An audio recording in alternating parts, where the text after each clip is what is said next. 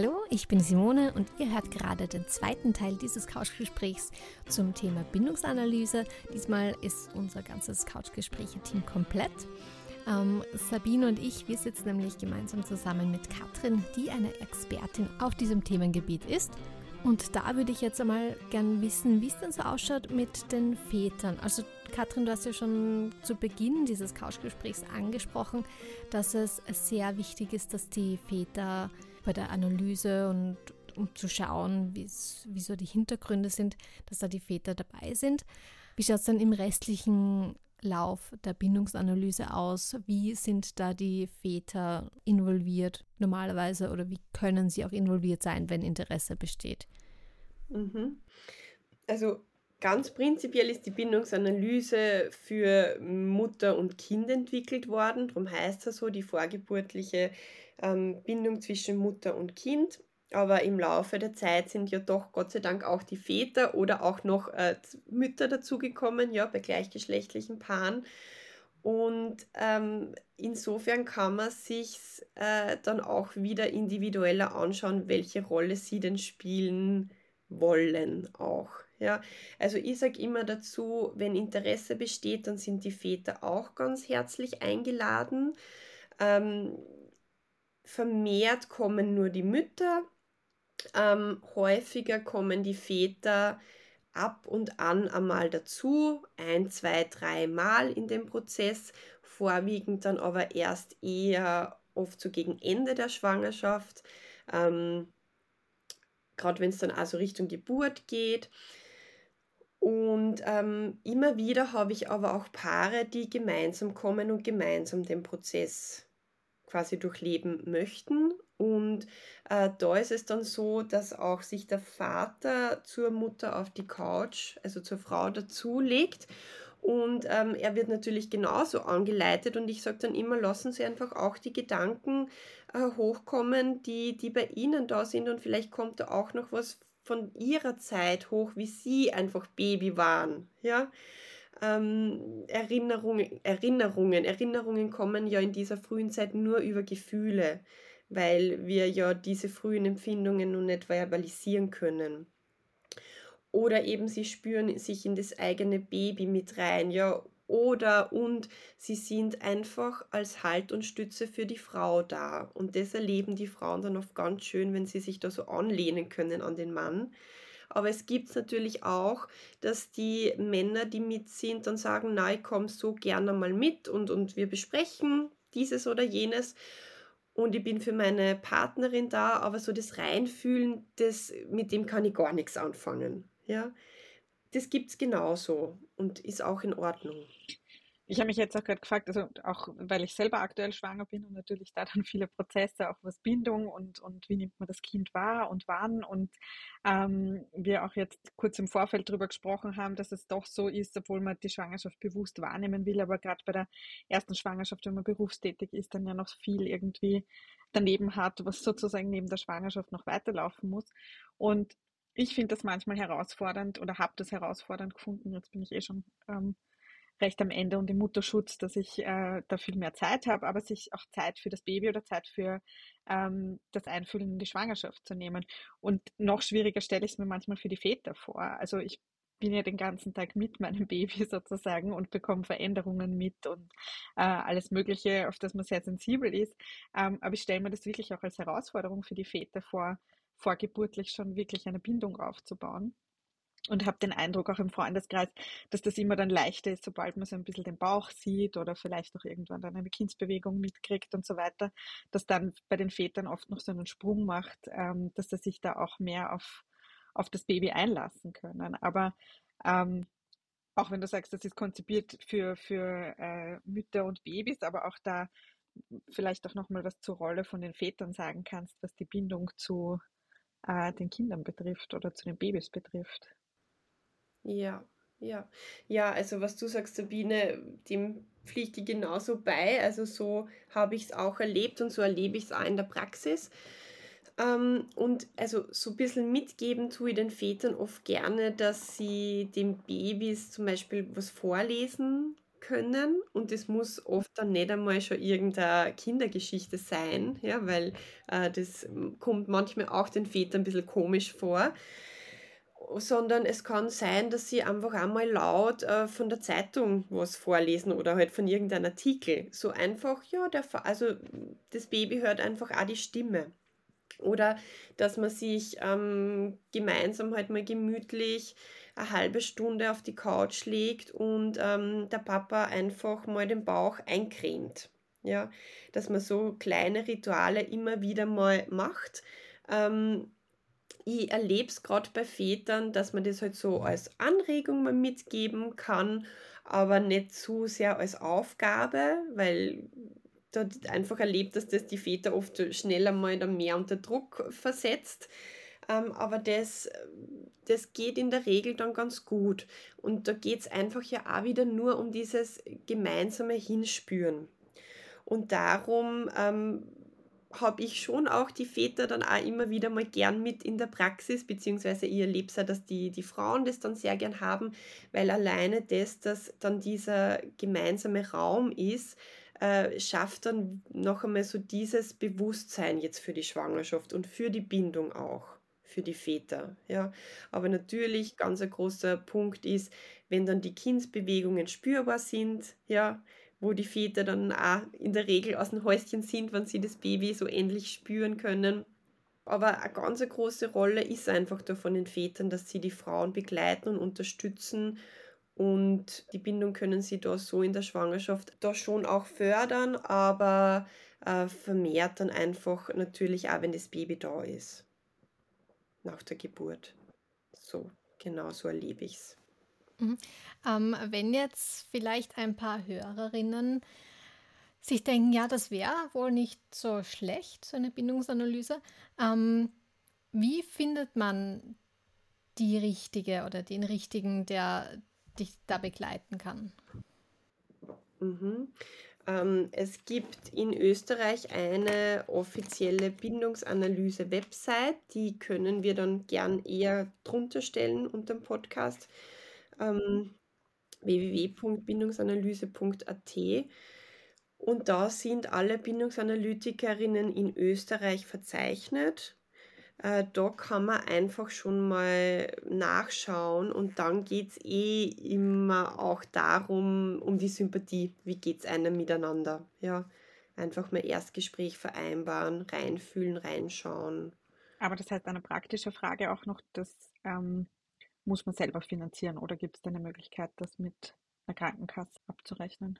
Ähm, na, also so ist die Bindungsanalyse selbst zu finanzieren, weil es in dem Sinne ja eine präventive Methode ist. Ähm, Wenn es halt über Psychotherapie läuft, dann muss man sich anschauen, ist einfach der psychotherapeutische Bereich, also ist einfach das äh, Vorwiegende, ja, und man baut halt bindungsanalytische Elemente ein, ja, ähm, aber dann läuft es halt, wenn, ja, da muss man ganz klar dann sagen, da läuft es halt unter Psychotherapie und dann ist halt auch Psychotherapie äh, vordergründig. Was hat eine Bindungsanalyse, also jetzt außer diesen ähm, offensichtlichen Anteil natürlich, dass man die Bindung zum Baby stärkt und so weiter, aber was gibt es sonst für Vorteile von der Bindungsanalyse, weil es eine präventive Maßnahme ist oder weil du das auch öfter gesagt hast? Also es gibt ähm, viele Erfahrungsberichte von ähm, pff, Mittlerweile sind es, Zahl möchte ich mir jetzt gerade nicht festnageln, aber es sind schon einige tausend äh, Fälle und, und Erfahrungsberichte einfach, die, die feststehen.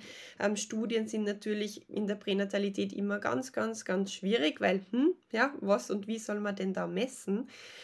Aber von diesen Erfahrungen her äh, ist es so, dass die Kaiserschnittrate viel, viel niedriger ist dass es keine Fälle gibt von postpartaler Depression nach der Schwangerschaft. Und das finde ich ist schon ein, ein wirklich ein wichtiger Teil einfach, ähm, weil es bedeutet ja auch, dass die Frauen in der Schwangerschaft schon da abgeholt werden.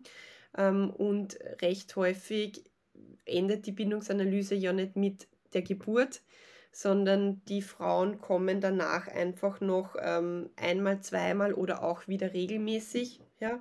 dass man da einfach noch eben Bindung weiter stärkt oder einfach reflektiert und insofern gibt es da diesen Rahmen.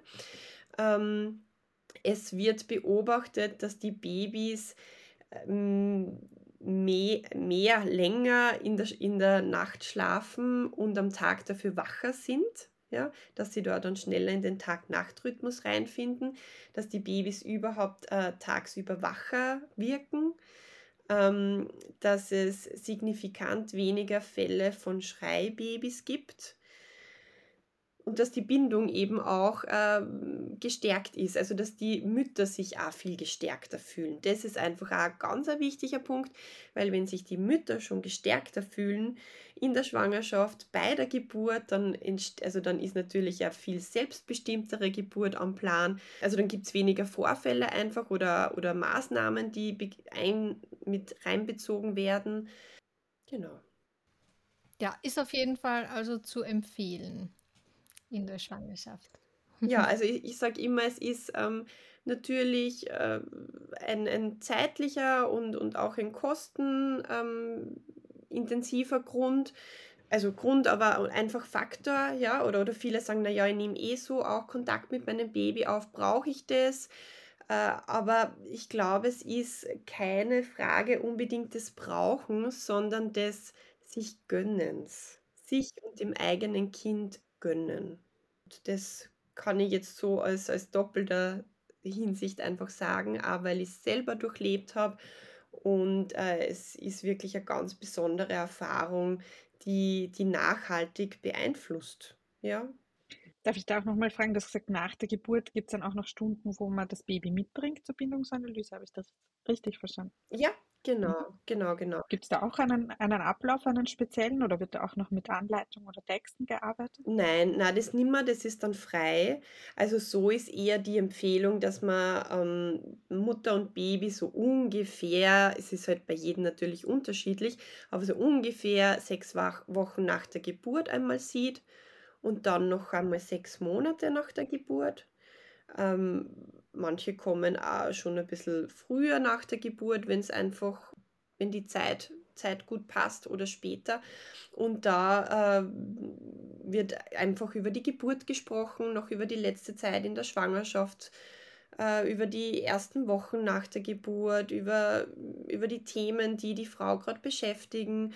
Und es wird vor allem halt auch auf die Interaktion zwischen Mutter und Kind geachtet. Ja. Also vor allem dann, wenn das Baby dann ein bisschen größer ist, weil in den ersten Wochen äh, schläft es ja eh noch in der Regel ganz, ganz viel und die meisten Babys äh, verschlafen dann die Bindungsanalyse. Also Bindungsanalyse ist es dann ja dann nimmer. Äh, genau. Und dann schaut man auch, was hat das Baby zu erzählen und was gibt es da, gibt es noch was aufzuarbeiten oder was für Themen entstehen, weil äh, das ist schon halt in der Bindungsanalyse in dieser Zeit, man bespricht halt die Themen, die da in der Schwangerschaft aktuell sind oder Ängste und, und die Geburt betreffend, aber wie dann vieles halt nach der Geburt ist und wenn das Baby da ist und vor allem einfach, wenn es das erste Baby ist, ja, was halt einfach, ja, das ganze Familienleben ähm, auf den Kopf stellt, das sieht man natürlich erst dann. Und gerade dann ergeben sich einfach auch oftmals erst viele Themen. Und wenn man will, schaut man sich die halt an und für manche Frauen passt es dann aber auch mit äh, noch ein, zwei Terminen und, und dann ja, ist das ja gut so. Weil ich glaube, dass das schon auch unterschätzt ist. Dass, also wie stellt man sich das vor, wenn das Baby da ist und dann gibt es vielleicht doch auch die ersten Momente, wo man merkt, man versteht jetzt nicht, was das Baby möchte von einem oder man kann sich gerade nicht reinfühlen, man kann irgendwas nicht beruhigen oder so. Also dass das auch so wie man sich halt vorstellt, irgendwie Mutter oder Vater zu werden und dass das dann auch mit der Realität halt oft äh, clasht und vielleicht nicht zusammenpasst. Ähm, Gerade deswegen wollte ich auch fragen, wie das in den Stunden danach ist und, und ob das auch ein Thema ist für, für Eltern. Mhm. Ja, auf jeden Fall ist das dann Thema, ja, weil äh, eben sei es äh, so im, im kleinen Rahmen zu Hause, wie du sagst, äh, das Baby weint und wie kann ich jetzt darauf reagieren, was will es jetzt genau, ähm, wo man halt schon an die eigenen Grenzen kommt, beziehungsweise ist ja im Wochenbett in den ersten Wochen, dann eben nach der Geburt, einfach auch die hormonelle Umstellung wirklich nicht zu unterschätzen das spielt halt einfach eine ganz große Rolle auch, ja, also diese, diese Sensibilität der Frau und diese doch manchmal, was heißt manchmal, ähm, sehr häufig diese Hilflosigkeit dann der Männer auch daneben, wie sie da jetzt helfen und einschreiten sollen. Und dann gibt es noch äh, das Umfeld, ja. Die Familie, die Schwiegerfamilie, Freunde, ähm, die ja da auch alle keine unwesentliche Rolle spielen. Und da hat jeder eben auch seine eigene Geschichte, aber indem, dass man mit dem Baby dann, wenn es das erste Kind ist, Familie wird, äh, verschiebt sich ja ganz viel auch im Hinblick so auf die Herkunftsfamilien. Ja, und dann werden Großeltern plötzlich Großeltern und da kommen einfach viele Themen hoch. Ja, oder auch wenn es das zweite oder dritte oder vierte Kind ist, so, ja, also äh, dann gibt es Geschwisterthemen. Und dafür ist dann alles Platz einfach, ja. Und äh, natürlich sind es Sachen, über die Frauen oft auch mit anderen Müttern sprechen. Ähm, was ich aber immer so wertvoll erlebe, was die Frauen mir immer rückmelden, sie finden das so fein, wenn sie das alles in einem geschützten Rahmen nochmal besprechen und reflektieren können ja, ohne irgendwie beurteilt oder verurteilt zu werden. Ich glaube, das ist ein wichtiger Punkt. Ich denke, gerade bei Schwangerschaften, bei jungen Eltern ähm, kann man sich, glaube ich, sehr oft alle möglichen Tipps und Ratschläge anhören, die vielleicht in dem Fall eigentlich gar nicht passen, aber es weiß halt irgendwie ja. jeder besser. Mhm. Ja. Ja, ich glaube auch, was du vorher gesagt hast, dass man sich auch traut, eben Ambivalenzen auszusprechen. Also wahrscheinlich auf der einen Seite Freude, dass äh, ein Kind kommt, aber vielleicht auf der anderen Seite auch die Befürchtung, wie verändert sich mein Leben oder muss ich was aufgeben oder solche Dinge, die ja auch manchmal so gesellschaftlich nicht unbedingt anerkannt sind, dass man sich da im Freundeskreis darüber austauscht. Mhm. Weil es so das Bild gibt von der glücklichen Schwangeren, die sich auf ihr Kind freut und sozusagen und das dann vielleicht eben Ängste, Befürchtungen oder auch Dinge, die man dann vielleicht als egoistisch abstempeln könnte, eben keinen Platz finden. Ja.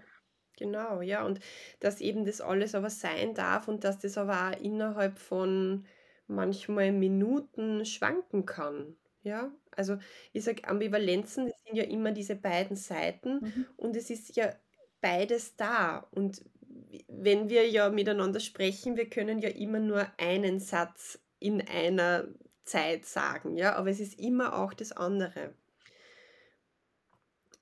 Und das finde ich einfach auch so wichtig, dass das halt alles sein darf. Und ähm, so, also ich sage jetzt den Fall, so sehr ein Kind auch gewünscht ist, äh, so sehr stellt es halt trotzdem alles auf den Kopf und ähm, verändert alles. Und wenn es dann auch so ist, dass ein Kind vielleicht am Anfang gar nicht so gewünscht war, oder einfach passiert ist oder einfach auch die Umstände ganz schwierig sind oder mit Partner oder ja, wenn man vielleicht dann sogar alleinerziehend ist und dass aber da trotzdem ja auch die Vorfreude dann wachsen darf an dem Kind, ja. Und äh, Frauen sind ja irrsinnige Meister darin, sich selbst zu verurteilen. Ja, und so eben das Bild der guten Mutter ja, was ist denn das eigentlich? Und ich denke mir, da müssen wir Frauen einfach auch solidarischer werden. Das ist, ja, ganz ein wichtiger, ganz ein wichtiger Punkt. Also, ich kenne das einfach aus der Praxis. Ich ähm, habe in der Praxis auch eine Frauengruppe und äh, da geht es ganz viel dann auch um diese Themen und um gesellschaftliche Themen. Also, weil da kommen wir ja jetzt weiter, aber das fließt halt alles mit rein. Voll, auf jeden Fall. Ähm, in der FÖB-Akademie wird ja dann auch ab nächsten Jahr ein bindungsorientiertes Baby-, Kleinkind- und Elternpsychotherapie-Curriculum angeboten. Ähm, wie der Name schon verrät, geht es vor allem um äh, Bindungsorientierung. Magst du uns da vielleicht auch noch was kurz erzählen, beziehungsweise auch, ob das mit der Bindungsanalyse zusammenhängt und, und wenn ja, inwieweit? Mhm, ja, gerne. Genau, also wir haben vor Jahren schon einmal äh, in die Richtung ein, ein ähnliches Curriculum angeboten bei der FÖB-Akademie und jetzt äh, habe ich das nochmal überarbeitet und wird jetzt eben im Frühjahr nächsten Jahres starten. Und äh, es geht eben vor allem darum, um äh, Baby-, Kleinkind-, Elternpsychotherapie. Und bindungsorientiert eben, weil ja natürlich in dieser Zeit, äh, ja, die Bindung ist einfach das vordergründige Thema. Um die Bindung geht es einfach, äh, das unterstreiche ich so nochmal. Und es, also wir werden äh, neurobiologische Grundlagen drinnen haben, auf was ich mich sehr freue. Ähm, wir werden auch äh, den Vater in dem Curriculum nicht zu kurz kommen lassen und haben da ganz einen tollen Vortragenden gefunden, der einfach da auch Ganztagsseminar machen wird zum Vaterschaftskonstellationen und welche Rolle spielt einfach der Vater in dieser frühen Zeit. Ähm, wir haben auch, also schon, oder da werde ich einen Teil dazu machen, einen Teil über die Bindungsanalyse. Also Bindungsanalyse wird einfach ein Teil sein, so zum Erzählen, ja, also, also dass das auch gibt, aber es ist, also Bindungsanalyse Ausbildung ist einfach ein ganz extra Punkt, ja, weil das ist ja auch eine zweijährige äh, Weiterbildung und es geht in dem Curriculum mehr um bindungsorientierte Psychotherapie. Wir werden auch einen Selbsterfahrungsteil drinnen haben. Wir werden äh, Supervision drinnen haben. Ja. Sehr spannend auf jeden Fall. Ja, na, ich freue mich sehr ähm, und freue mich in dem Sinn einfach ein bisschen so eine, eine Reise zu machen, vom Kinderwunsch beginnend über die Schwangerschaft, ähm, dann zu den ersten Lebensjahren und da einfach in all diesen Bereichen drauf zu schauen und auch mit den Auszubildenden dann ähm, ja, zu sprechen, zu diskutieren, äh, wie es ihnen auch damit geht in der Praxis oder was es dazu einfach braucht, welche Interaktionsmöglichkeiten wir haben, welche Behandlungsmethoden wir haben, was uns zur Verfügung steht. Ja. Mhm, ja, vielen Dank, Katrin, für deine Einblicke in die Bindungsanalyse. Ist auf jeden Fall relevant, insbesondere für werdende Mütter und Väter natürlich. Also danke dafür. Und bald geht es auch weiter mit dem nächsten Couchgespräch. Da werden wir dann über Autismus sprechen. Darauf freue ich mich auch schon besonders. Also, bis dann. Tschüss. Tschüss.